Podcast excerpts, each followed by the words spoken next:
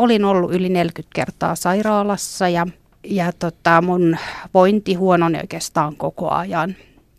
Ja sitten mä olin ollut yli vuoden yhtäjaksoisesti osastolla ja, ja mun tilanne sitten jotenkin entisestään romahti. Ja tässä vaiheessa, no oli, oli mä pitkään jo ollut luokiteltu toivottomaksi tapaukseksi, mutta, mutta siinä, siinä vaiheessa mä olin tämmöinen oikeastaan jo fyysisestikin ihan semmoinen märkärätti, että et mä en jaksanut enää mitään. Ja tota, tuntuu, että on siis fyysisesti liha, siis kaikki voimat kadonnut ja, ja tota, oma aikaisemminkin jo yrittänyt vahingoittaa itseäni ja tappaa, tappaa itteni, mutta, mutta sillä, sillä hetkellä tuntui, että, että mun elämässä ei ole enää mitään. Ja, ja mut siirrettiin sitten tämän vahvan itsetuhoisuuden takia ensin vanhusten osastolle. Mä olin vähän yli 30 silloin itse ja se oli ainoa paikka, missä pystyttiin takaamaan mun siis turvallisuus – että missä pystyttiin valvomaan niin hyvin, koska mä ei pystynyt päästään hetkeksikään silmistä, ei edes minuutiksi. Ja tätä kesti siis kymmenen vuorokautta tällaista, että mä piti koko ajan vahtia. Ja oli tilanteita, että hoitaja siis käänsi vaan päänsä ja sitten hän huomasi, että mä en näy missään. Ja tota, yleensä hän löysi mut sitten kylpyhuoneesta tai vessasta joku letkukaulan ympäriltä. Et mä en onneksi itse muista siitä ajasta kamalasti, mutta se mitä mä muistan, niin, niin on onnellinen, etten muista kaikkea. Ja no se tilanne sitten siinä jollain tavalla laukesi ja sitten mut siirrettiin pikkasen myöhemmin tämmöiselle pitkäaikaisosastolle. Ja saate sanoi, että mä saan, että varaudu siihen, että täällä menee monta vuotta. Ja mulla oli sitten semmoinen maine, että mä oon vaikea, hankala ja toivoton. Ja kukaan tämän osaston hoitajista ei halunnut mun omaksi ihan tästä syystä. Ja sitten yksi hoitaja määrättiin tähän tehtävään. Ja tota, hänelle sanottiin, että niin vähän tähän tyyliin, että tos on, että tee jotain, jos pystyt. Ja tilannehan oli sitten silloin se, että mä en halunnut mitään ja mun oma hoitaja ei halunnut hoitaa mua. Mutta hän kysyi sitten multa tämän kysymyksen, että Päivi, haluatko sä viettää loppuelämässä sairaalassa? Ja jostain syystä se kysymys tunkeutui mun mieleen. Ja mä rupesin sitten miettimään, että, niin että tosiaan tätäkö mä haluan. Ja tietysti se kysymys toi myös sen mahdollisuuden, eli että, että jos multa kysytään näin, niin silloin on jokin toinenkin mahdollisuus. Ja, tota, ja siitä lähti sitten mun kuntoutuminen. Ja me sovittiin, sovittiin sitten hoitajan kanssa, että me työskennellään yhdeksän kuukautta yhdessä. Mä en tiedä, mistä se aikamäärä tuli, että se on nimenomaan yhdeksän kuukautta. Mutta me päädyttiin siihen sen takia, että, että katkaistaan tämä kierre, että mä aina lähden ja tuun. Mutta myös sit se, että me ei tehdä tästä mitään ikuisuusprojektia. Ja hän totesi sitten, että että hän ei tiedä mikä auttaa, mutta yritetään eri tapoja. Että on vähän sellaista pimeäsnyrkkeilemistä. Että hän ei tosiaan tiedä mikä osuu, mutta, mutta katsotaan. Ja meidän työskentelytapa muotoutui sitten sellaiseksi, että hän antoi mulle erilaisia tehtäviä. Ensimmäinen tehtävä oli se, että maalaa sun elämän virta ja ne kivet, mitä siellä on. Ja jotenkin siinä maalatessa musta lähti joku liikkeelle. Mä en tiedä mikä se oli. Mutta kuitenkin.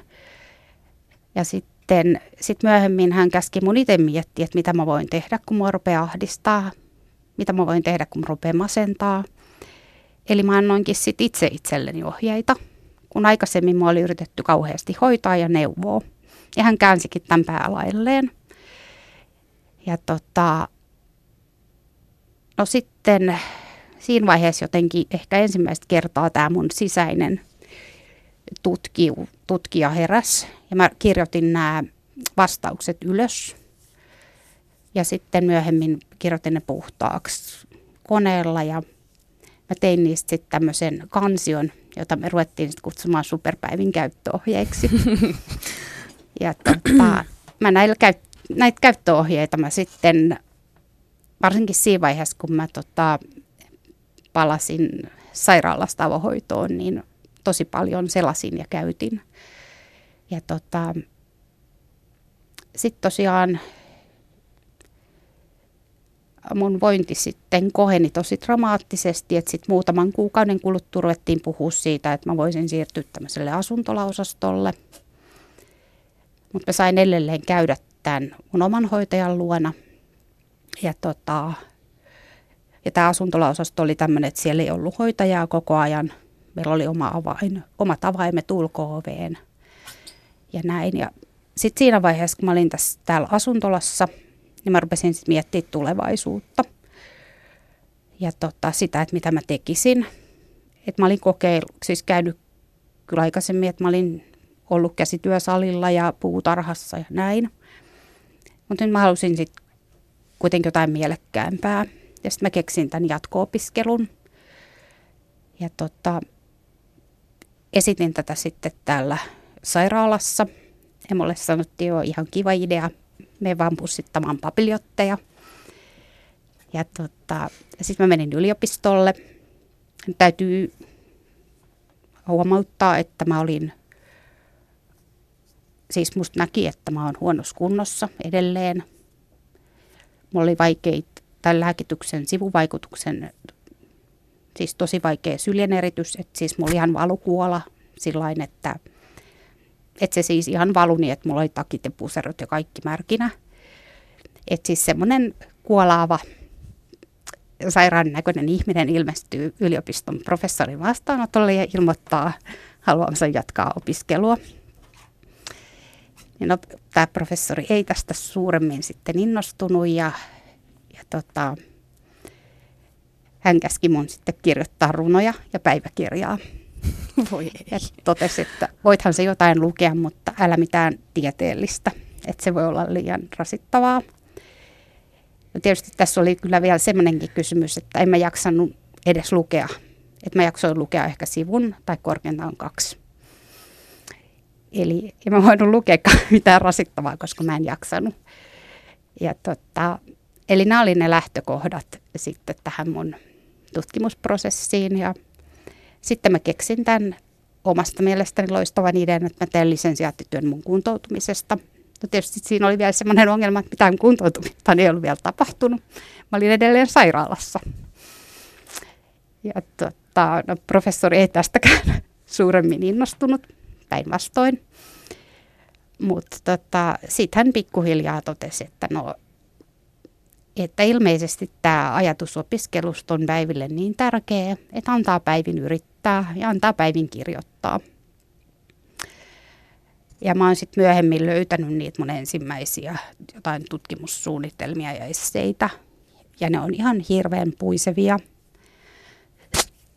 ja huonosti kirjoitettuja. Ja tota, mä sainkin sit toistuvasti sitä palautetta, että ei ole tieteellistä tekstiä ja näin. Ja kyllä, no, kyllä mä joistain esseistä sit sain jonkun opintosuorituksen kyllä. Mutta sitten taisi olla joku sosiaalityön tutkimusmenetelmät opintojakso. Mä peilasin omia kokemuksia viiteen väitöskirjaan. Ja tota, sitten tuli noin 70 sivun essee. Ja onneksi tämä professori siis rupesi lukemaan sitä, koska mun mielestä se ei olisi ollut mitenkään itsestään selvää niiden mun puisevien tekstien jälkeen, että hän tarttuu sellaiseen kuitenkin suht, suhteellisen paksuun nivaskaan. Mutta sitten hän totesi, että hei, että tämähän toimii. Ja sen jälkeen hän kyrves kannustamaan ja neuvomaan ja ohjaamaan sitten tässä, tässä prosessissa. Tämä on melkoinen, melkoinen tarina, mikä, mikä sulla on, tämä toipumistarina. Että sieltä todella itsetuhoisista ajatuksista ja todella huonosta henkisestä tilanteesta sitten pääset siihen, että väittelet tohtoriksi. Mikä, tai uskon, mitä on ymmärtänyt, niin suurin sysäys tässä, kuten itsekin sanoit, oli just tämä yksi ainoa hoitohenkilökunnan ihminen, joka kysyi sulta tämän oikean kysymyksen, että haluatko sinä Päivi viettää lopun elämääsi sairaalassa. Joo. Ja tässä tulee tota, mieleen se, että sulla on sairaalajaksojen aikana ollut yhteensä yli 300 hoitajaa. Joo. Ja lääkäreitäkin on ollut yli 30 ja tässä luvussa eivät edes ole mukana ne kaikki terveyskeskuslääkärit, jotka on kirjoittaneet sulle ajan saatossa erilaisia lähetteitä. Ja mielenterveyteen liittyviä diagnoosejahan on näiden aika lyhyiden kohtaamisten ja varsinkin tämän jatkuvasti vaihtuvan hoitohenkilökunnan vuoksi vaikea tehdä. Mutta mikä, mikä sitten helpottaisi tätä tilannetta, että miten henkisesti kipeä ihminen pääsisi oikeasti hoitoon ja paranemaan? Joo, mä toivoisin, että mulla olisi tähän yksilitteinen ja helppo, olisi helppo tota, ratkaisu, joka sopisi kaikille. Sellaista mulla ei valitettavasti ole, mutta, mutta tota, mä lähtisin kyllä ihan ensin siitä ihmisen yksilöllisyyden kunnioittamisesta, siitä ihmisen kuuntelemisesta, kuulemisesta. Ja tota, ja ehkä sitten kun tavallaan tämmöisestä, niin kuin mun kohdalla yritettiin, siis mua yritettiin hoitaa liikaa. Että siitä ihmisen, no tietysti siinä vaiheessa, kun oli todella huonossa kunnossa, että ei jaksanut nousta sieltä sängystä, niin tietysti siinä vaiheessa se, mitä pystyy vaatimaan, niin ei ole kauhean paljon – mutta kyllä mä itse koen sen, että, että se, että et saa tehdä asioita omien voimavarojensa mukaan, niin mä koen sen sellaisena mun, että mua kunnioitetaan siinä. Että se voi olla joskus hirveän vähän ja sitten se voi olla myöhemmin paljon enemmän. Mutta että että enemmän tätä tällaista, no joo, just tätä yksilöllisyyttä ja nämä on nykyään puhutaan osallisuudesta ja asiakaskeskeisyydestä, mitkä on hienoja sanoja, mutta ne tavallaan myös se, mitä ne sisältää, niin on, on tärkeitä asioita. Se, että ihmiseltä oikeasti kysytään, mitä sä haluat, Mm, ja ihminen pitäisi aina pystyä kuitenkin kohtaamaan ihmisenä. Joo, kyllä. Että sä olet aivan muutamassa haastattelussa, mitä tuossa luin, niin olet siellä tullut maininneeksi tällaisen kuin potilaan identiteetti. Ja olet kertonut omaksuneesi hoitojaksojen aikana tällaisen eräänlaisen potilaan identiteetin. Mä uskon, että se tapahtuu, tapahtuu myös, myös henkilökunnan puolelta, tätä laitos, tietynlaista laitostumista. Eli että lakataan näkemästä niitä mahdollisuuksia ja ehkä lakataan näkemästä, näkemästä ihmistä siellä. Että nähdään vaan se sairaus, nähdään vaan ne oireet. Et mä itse sanoin tuossa väitöstilaisuuden siinä mun alkupuheenvuorossa, että, että mä toivon, toivon, että tämä mun tarina opettaa tiettyjä asioita. Ja yksi näistä asioista oli se, että, että jokaisen potilaan ja asiakkaan sisällä on arvokas ihminen. Ja myös se, että mä olen ihan yhtä arvokas. Mä olin ihan yhtä arvokas sairaalan lepositeissä, kun mä oon siinä väitöspöntössä. Eli tavallaan tämä tämmöinen ihmisen, ihmisarvon näkeminen. Ja, tota, ja myös sit niiden mahdollisuuksien näkeminen, mitä niin kuin mussakin silloin hyvin sairaana oli. Sun kohdallasi oli kyse virheellisestä diagnoosista. Sä olit viettänyt sairaalasta, sairaalassa yhtijaksoisesti lähes kaksi vuotta aikaa ja oli diagnosoitu vaikea masennus, psykooseja, epävakaa persoonallisuus ja lopulta myös skitsofrenia. Lopulta kuitenkin sitten paljastui, että oikea diagnoosi olisi ollut dissosiatiivinen identiteettihäiriö. Joo. Koetko sä koskaan minkäänlaista katkeruutta tai turhautumista, että sä niin kauan vietit syöden lääkkeitä, jotka ei millään tavalla ehkä edesauttaneet sun toipumista? Joo, kyllä varsinkin siinä alkuvaiheessa, kun tämä diagnoosi korjaantui, niin mä olin tosi vihanen. Ja tota, mutta sitten tavallaan pikkuhiljaa, kun ymmärsi, että,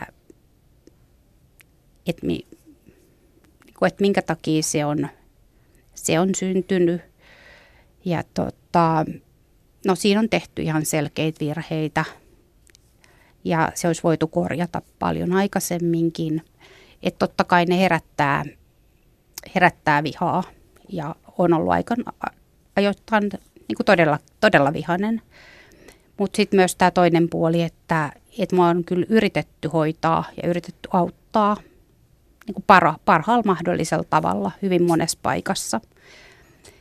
Ja tota, sitten toisaalta mä oon niin tällä hetkellä onnellinen, että se selvisi edes siinä vaiheessa ja mä sain, sain kuitenkin mahdollisuuden. Että se olisi voinut, kaikki olisi voinut mennä toisin – mutta kun olisi voinut mennä myös sit vielä huonommin. Ja tota, sain hän nyt ainakin tutkimusaineistoa. Se on ihailtava, ihailtava tapa katsoa tätä asiaa. Ihan varmasti Joo. ehkä ainoa oikea tapa katsoa sitä asiaa kyllä. Joo, no se on ehkä ainoa mahdollinen tapa. Mm. Että totta kai mä toivon, että asiat olisi mennyt toisin. Mutta kun ne ei mennyt, niin sitten se, että että ainoa tapa, että millä mä voin kääntää sen hyväksi, on todeta, että no niin kuin tosiaan todeta, että no onpahan ainakin tutkimusaineistoa. Mm, ja tuli väiteltyä tohtoreksi siinä. Niin, niin, niin. Aivan. Minkälaista suhtautumista tämä sun väitöskirja ja tämä sun selviytymistarina, minkälaista palautetta sä oot, onko tullut palautetta näiltä ihmisiltä, jotka sua on hoitaneet tai ylipäätään muilta ihmisiltä?